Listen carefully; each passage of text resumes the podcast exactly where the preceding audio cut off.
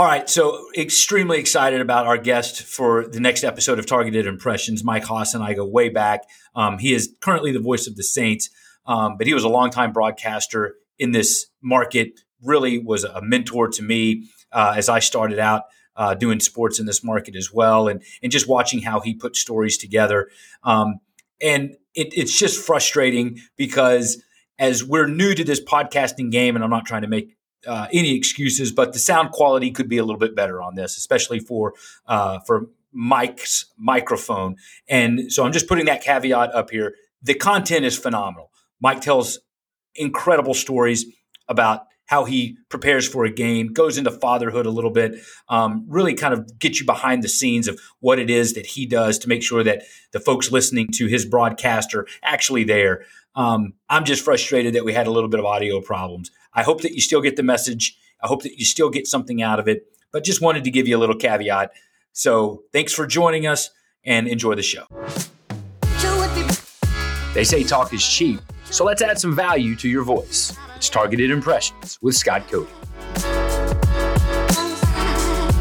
Within moments of your announcement in November that he would run the department in his current capacity, morale received a much-needed boost, and the bump has not been temporary. Mike possesses the rare ability to command respect without forcing the issue. His advice is not only sought after, it is at the same time both encouraging and constructive. In a position that demands response in a timely manner, he is able to delegate and guide with a calm, confident demeanor that is contagious. Mike has not inherited the respect of his colleagues and peers. He has earned every ounce of it. He has toiled on weekends, through storms, on breaking news, on location, and in the war room. When tough decisions needed to be made, those in charge included him in the process. Hopefully, this correspondence will reinforce your reasoning to entrust Mike permanently with the duties you saw fit to have him handle on an interim basis. That was the brief excerpt from a letter that I wrote on behalf of our guest today back in 2011. The letter was signed by every single person in the WWL-TV newsroom and was handed off to the then general manager as an endorsement and a request to promote our guest today as the next news director. Well, they say if you want to make God laugh, tell him your plans. And I guess God got a pretty good chuckle that day because this man would not get the news director position.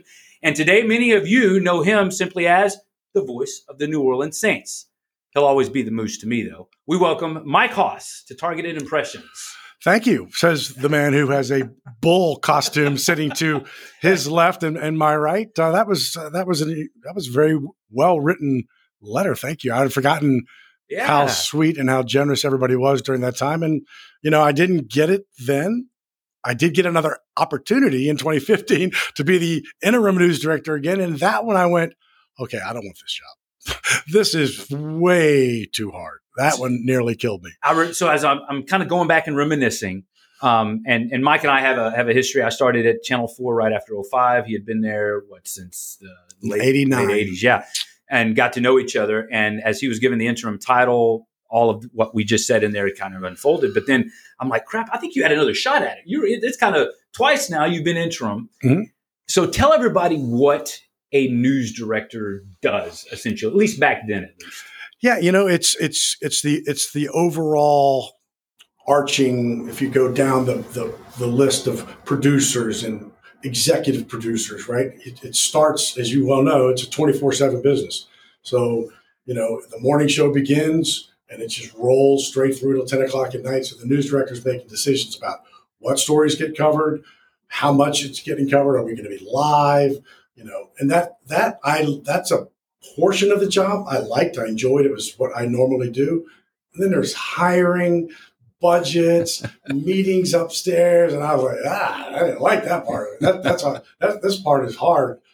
So it's a very challenging job. I will say the first time I got it, the first day, I had two people crying in my office. Day one, two people bawling their eyes out. One, a boyfriend had broken up with a young woman. She was, you know, hysterical. I'm like, you got to go on the air. Now, right? I was like, so it's a little bit of everything. Your morale, you know, it's not an easy business. This, even back in 2011 and 2015, has changed greatly now. But I was fortunate. I've had, in my world, the best news directors ever. I started with Joe Duke, Sandy Breland. I've just been very, very fortunate to have people in that role that I was able to learn from. And so that was a big help. And it was, but the challenge for me was that when it happened in 11, I was the 10 o'clock news anchor. And so I did both jobs. So I would come in and stay and do the 10 o'clock news. But when I did it in 15, I was the morning news anchor and did both jobs. So I would get in like 2:45, 3 o'clock in the morning, 3:30, and then stay till 6:30 at night and then go home and go to bed. Literally, and so for like 7 months, and so that was a killer. That was a killer. But I learned a lot. Channel 4 is great people. It's just it was a right time in my professional career for that, because it kind of got a taste of okay. That's when I kind of started thinking outside of television for the first time. The door opened. The door kind of went, man, there's other things out there. I'd been 35 years in local TV. If you go back to our Lubbock days, you and I even have some, the Lubbock connection. And so it just opened my eyes, and Channel 4 was awesome. And it was a great gig, but it was time for something different. It just was. You talked about loving parts of it and then seeing parts of it that you didn't like. And I think it goes back to, you're one of the most natural storytellers I've ever seen. That's kind of a gift, I think, that some people have, some people don't have. You obviously have it. You talked about your time in Lubbock, and I think what was truly a testament to your ability to tell stories is you didn't. There's markets when you're in the broadcast world. There, New York is number one, and whatever is number 212 is what it is. I was in Harrisonburg, Virginia, when I first started. We were 203. 203. So you moved up. There were only 206 at the time. There you go. So that's the range. Lubbock was about probably 160, somewhere around there. You go from 160, Lubbock, Texas, to New Orleans, which at the time was probably in the 40s, maybe even the 30s. 32. That doesn't happen. You had to move your way up. So that was a very rare thing, but it was because of your storytelling ability. Where did you get that? Wow. That's a good question. And I think just doing it, the thing that when I got out of college, you just got to do it. You can't, you got to go to, Harrisonburg, Virginia, Charlottesville, Virginia. You got to go make mistakes. A lot of new reporters today don't go small. They want to be in New Orleans out of college. Right. And some of them can. That's not the way it was 30 years ago. So you went to Charlottesville, Virginia, and Harrisonburg, Virginia, and Lawton, Oklahoma, Lubbock, Texas. I mean, that's 4 jobs prior to coming to New Orleans. I mean, I was like in the witness relocation program, like a year. But so you learned through mistakes. And then I got the biggest break in my life, and then I sat next to Chip Henderson for 12 years, and then next to Karen Swenson for 9 years. And there's no better storytelling, no better writers. I have stolen from them for 20 years. They are the best. And we would bounce. Karen and I, our desks touched. That's how close we were to each other. And, we would just bounce things off of each other. And she's a phenomenal writer. And so storytelling is, that's the reason that we did it, right? It's not the angry. It wasn't the pay. Yeah, it wasn't the pay. The murders and the bad news and the hours and working holidays and hurricanes, anything. It wasn't that. It was the opportunity to tell stories. And Channel 4 allowed you to do that. If I had a good story, idea that wasn't in, it wasn't going to lead any newscast, they gave us the freedom to go do those stories. And that's what enabled you to be a good storyteller. I loved how you said you had the ability to kind of make mistakes and hone it, and then obviously working under certain people. You're now the voice of the New Orleans Saints. You went from 0 to 100. You've got a job that only 31 other people have in the entire world. Tell me about the secret handshake that maybe you guys have. Can you let us in behind the curtain on this small fraternity? It is. I'm the oldest rookie in the history of time. And I'm just luck. It is sheer human luck that I have this job. And that's Diane Newman, who's the radio broadcast manager, if you will, brand manager for WWL, and who's always followed my career. She's been around for a long time with me through WWL. So when Jim left, I applied for them when Jim retired. And it was me and a few others, and we all auditioned with Deuce. And then Zach kind of got into the race late. But as soon as he did, I was like, this is over, right? Because if I told Diane, I go, well, if I were you, I'd hire Zach. He's worked hard. Zach's a super guy. We've done shows together. And they did. They hired Zach. And so, at my age, at where I was in my career, I had one bite of the apple. That's rare. To get two is unheard of. So when Zach went to coaching, that was my second bite of the apple. And it's just luck. It's just luck. There were 1,000 people who were more qualified from a radio play-by-play because I hadn't done it so long. But when I started in television, you went two directions. You went local TV or you went for sports play-by-play. You didn't go both. This was back when ESPN we didn't have ESPN B plus, SEC one, SEC. We didn't have any of that. So you had to kind of make your choice. And so once you did, it was hard to come back. So it was just luck. I was lucky. And then when I got the job, I got on July 6th. It was my first day. So July 6th, we had a month until we played Baltimore with 180 people on the roster. And 2 weeks after that, Hurricane Ida. So displaced. We're living in Mississippi, in a house in Mississippi with 26 other family members, 4 dogs, 2 birds, 2 women in their 90s. And the team was in Dallas. I didn't lay eyes on the team for a month. And I'm like starting. The team that you are now the voice of. Yes. I'm not laying eyes on them. I'm trying to learn rosters while I'm in this house with birds and dogs and Hurricane Ida recovery. And so I was like, I go back. I listen to that game every once in a while. That Baltimore game. It was not good. But preseason is tough. And I've just been very fortunate. I've been fortunate to work with good people, Deuce, people at WWL Radio, Diane Newman, who just believed in me. She wanted somebody who could connect with New Orleans. She could have gotten anybody out there way more qualified play-by-play wise. But I had a 30-year connection with New Orleans, so she was willing to roll the dice on that. And I will, till the day I perish, will always be indebted to her. And when Deuce and I did it in 2017, it was good. It was, it wasn't like it was bad. It was just, Zach was probably the right call.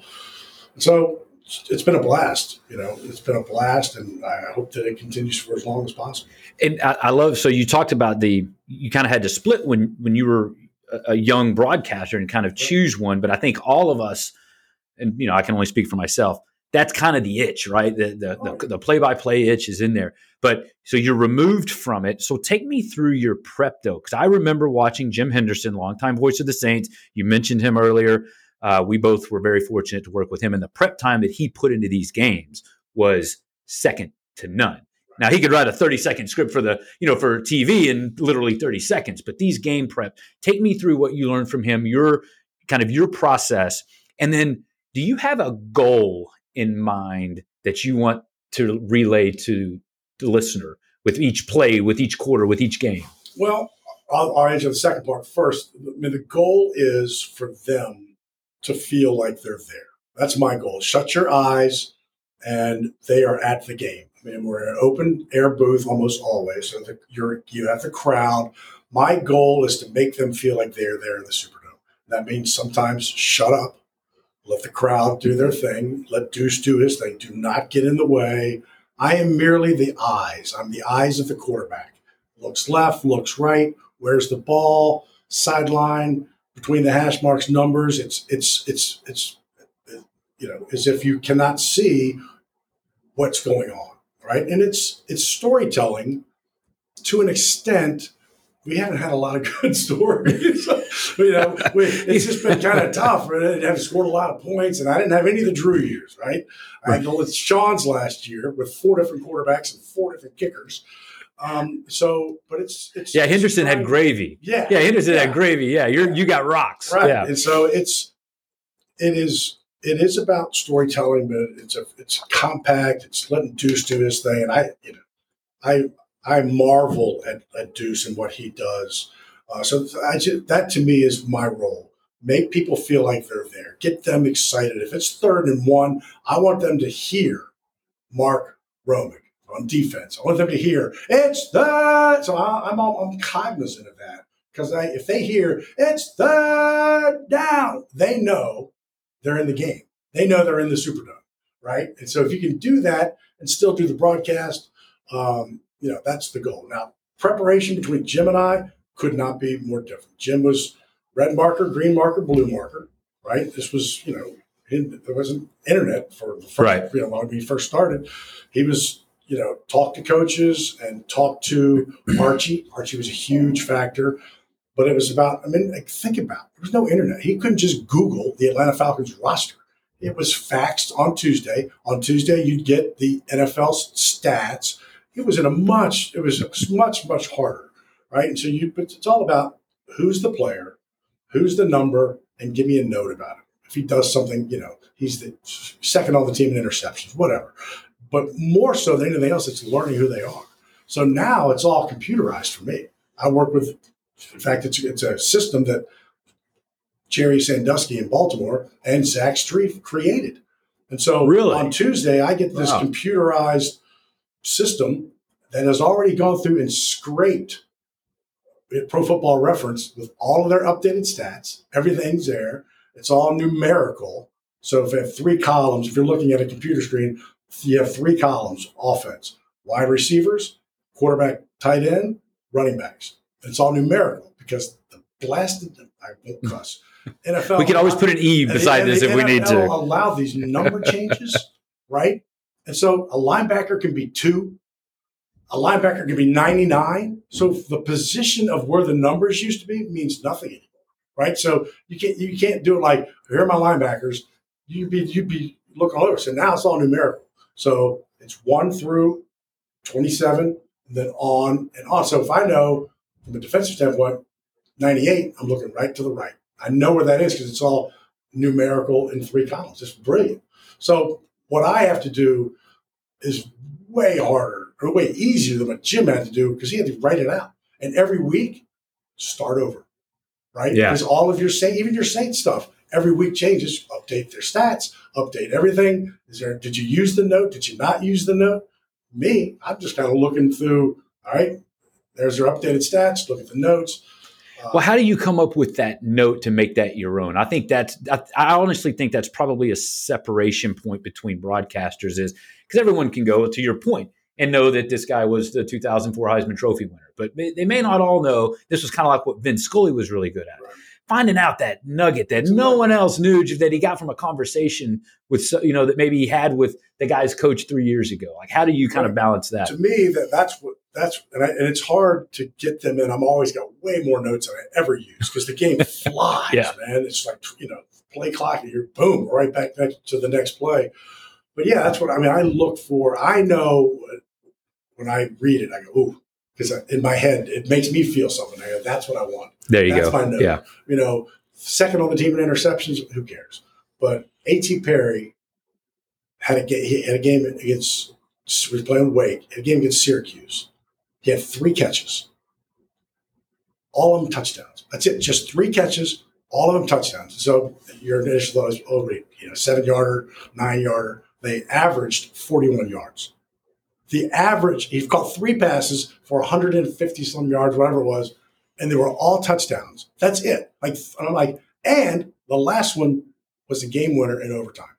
I'm like, holy cow. It was, everybody would have seen it. It was like back in 21. And I was like, that is the greatest thing I've ever heard. So that's a long story. It's hard. That's tough to get in, but you look for it and you know it when you have it. You know it when you have it. Yeah. That's a cool. And I do like more of the personal side than the numbers, the stats stuff. It's something that's the unique about him. And I love the fact that Blake Grupe at Arkansas State wore 99 of his number, and at Notre Dame he was 0, right? That kid wearing 99 and 0, and a lot of them were 9. A.T. Perry wore 9. Jake Hainer wore 9. So here's a number you ain't ever gonna have, baby. Yeah, so, might as well wear it before you get here. Right. Yeah, so it's just it's. The weird part is, and I'll close it, is I love that part.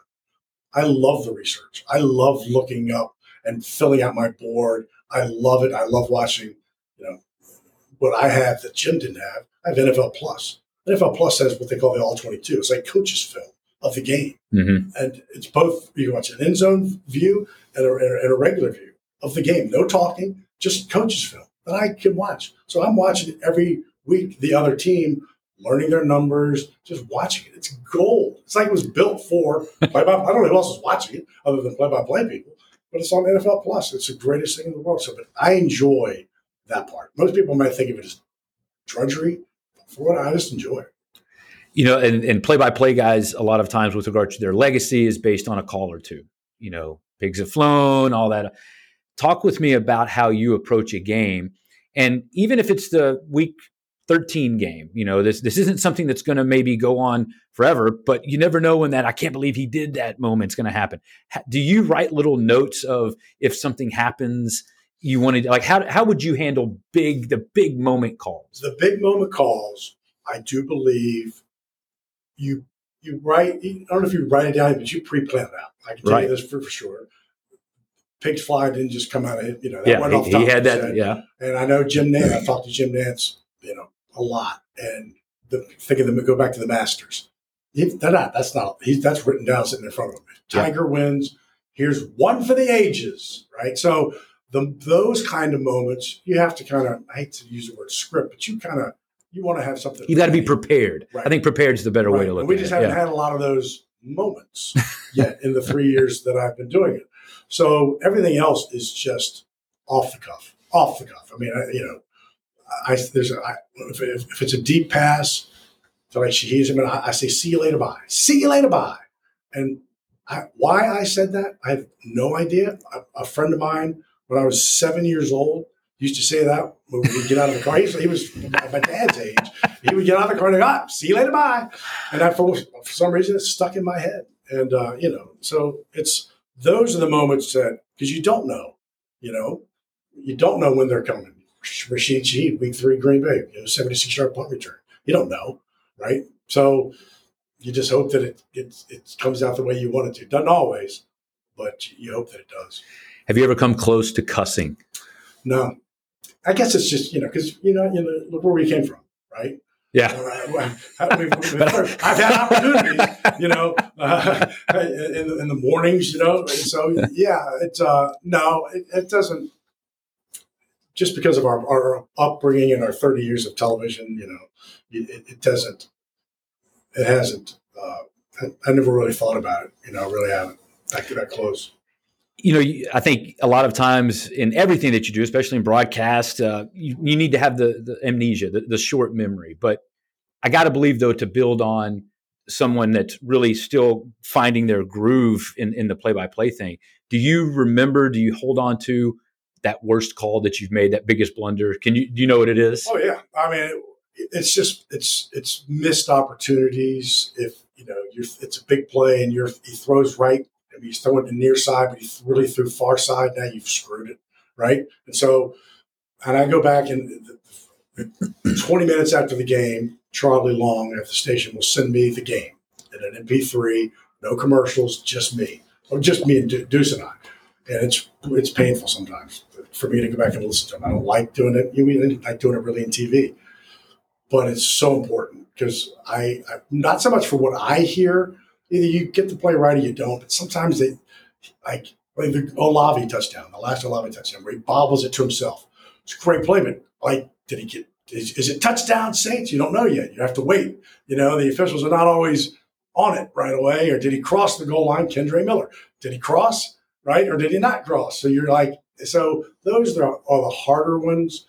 But when I go back and listen, I'm really listening more to Deuce because he sees things that I never see. Right? He's unbelievable.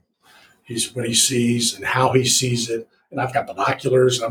He's nothing. Just sitting next to me with a couple of phones. Right? I've got like 2 computers, iPads. I've got all this. Every 50,000 notes up on the board. All this stuff. Deuce walks in with 2 phones, sets them on the table, and goes, "All right, let's go."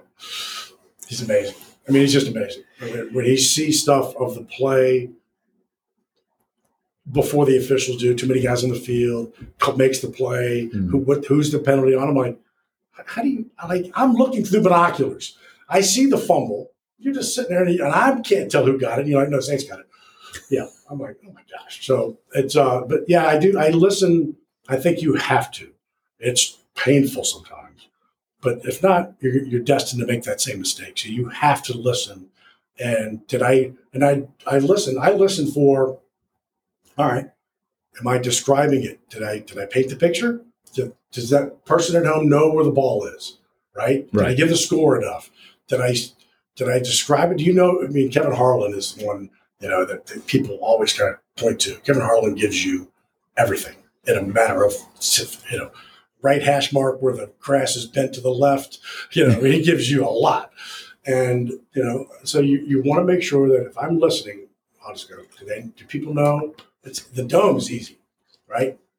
Moving left to right, that doesn't help. Well, and I like what you do is you say toward or toward the Smoothie King. Now, when you get to other places, you don't have that luxury. You do in some, but like some of them are horrible. SoFi is horrible.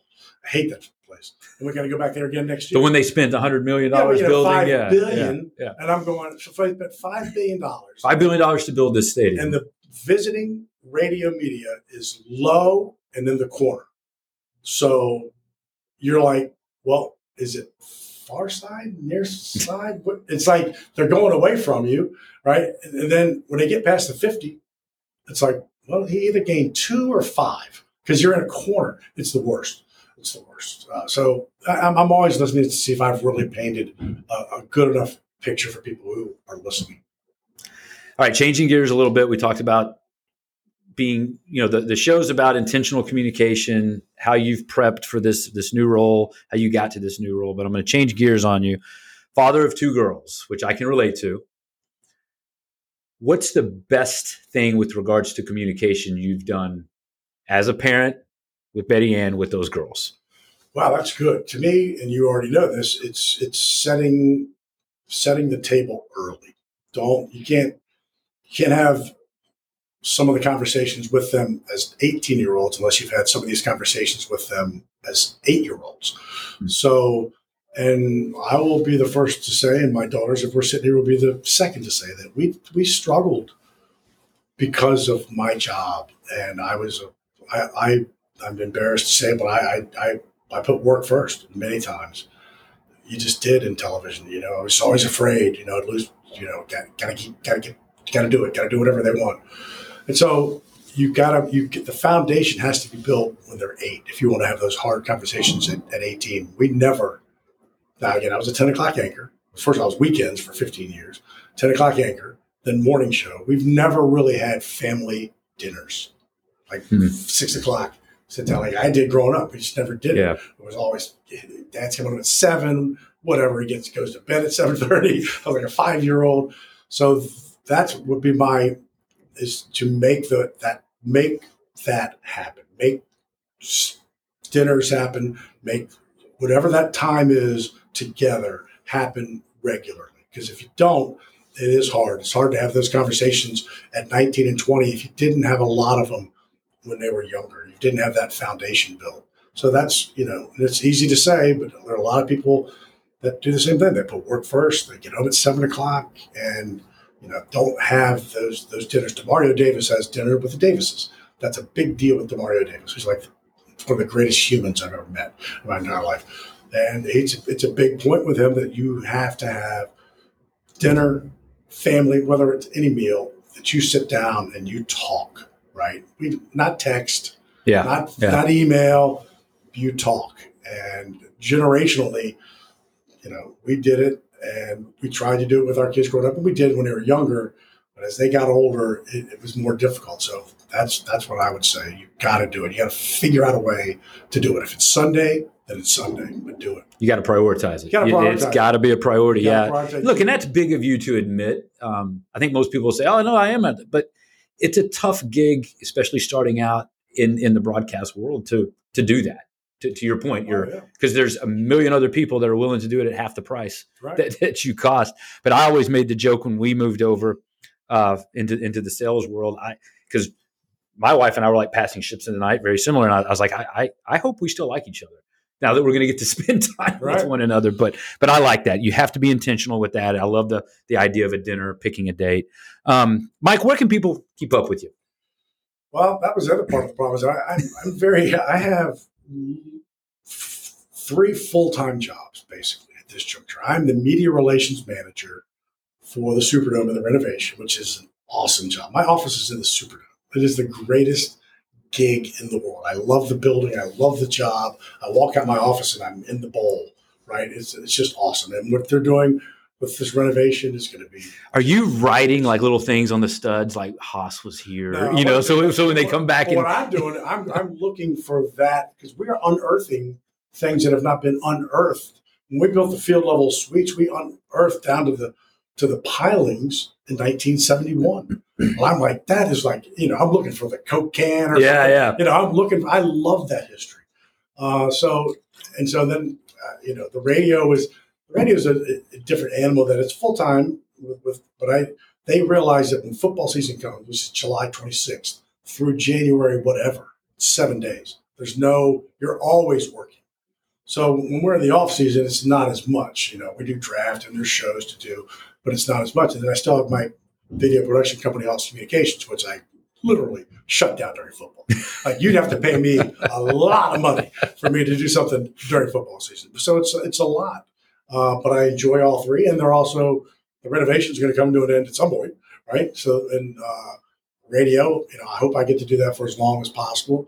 And Hoss Communications, it can be a vehicle. So I'm just very busy. So Mike Hoss on Facebook, Hoss Communications on Facebook, Mike Hoss Com on X, at Mike Hoss Com, COMM. I go through stages where I'm like, really, I have like two handles of what's the we looking for a social media thing, like Instagram or okay. There you go. So I haven't. Well, we both really aged ourselves right there. By the way, I'm not very good. I haven't wrapped my head around it yet. I know I have to, but I spend a lot of time on Twitter. I mean, Twitter and Facebook are kind of where my world is, and I'm working on Instagram. I'm trying, and that's as far as I'm going. I like TikTok, but only to watch. I'm not getting involved, but I do need to get. I'm not good at Instagram. I need to get better. If they'd have had TikTok back in the day when you were at your height of Mardi Gras coverage, I think you could have been a superstar with some of those antics, which by the way, the most efficient way to use your Mardi Gras time is to have one costume and one costume only. Mike the Moose Hoss, he's been our guest on Targeted Impressions. This was fun, man. I appreciate it. Well, thank you. Really do. We haven't seen each other, and I love talking about the industry, and I've been very blessed and fortunate to be where I am at Channel 4. I got a job out of Lubbock, Texas. And that's a whole other podcast, by the way. 50 to 32, and it was a right place, right time. I'd never been to New Orleans. I didn't know New Orleans. And so and now it's my home. And the radio is the same situation. The Superdome, Doug Forden asked me, and I was at a low of my life. Hoss Communications was hard. I was killing to eat for everything. And he would walk up to me when I was on the field. I was doing sidelines. And he said, hey, think about needing a spokesperson for the renovation. When I said yes. Can I start tomorrow? Yes. I said yes like 100 times. It was a great gig, and it was a lifesaver. It really was. So I've just been very blessed and fortunate to have the support of certain people and to have the support of New Orleans. You've used the word lucky, and I'm going to kiss your ass a little bit more here. You keep using the word lucky a lot, but luck is where hard work meets opportunity. Yeah, that's one thing you've always done. Right. I don't think there's anyone that outworks you. So everything that you've earned up to this point has been exactly that. You've earned it. Well, so I appreciate it. But I appreciate you making time. I'm kind of glad that you had the time to do it, to come and have this, although I wish all the other Saints fans out there probably wish you were prepping for a game. But We hope you found some value for your voice today. Thanks for giving us some time. Please like, subscribe, and share this podcast. Give us a 5-star rating if you truly think we've earned it. We also take suggestions. You can email us, contact@3131media.com. As always, Targeted Impressions Podcast is a product of 3131 Media Solutions, a full-service advertising agency. Reach the right people at the right time with the right message, 3131media.com. Take care, and God bless. got a little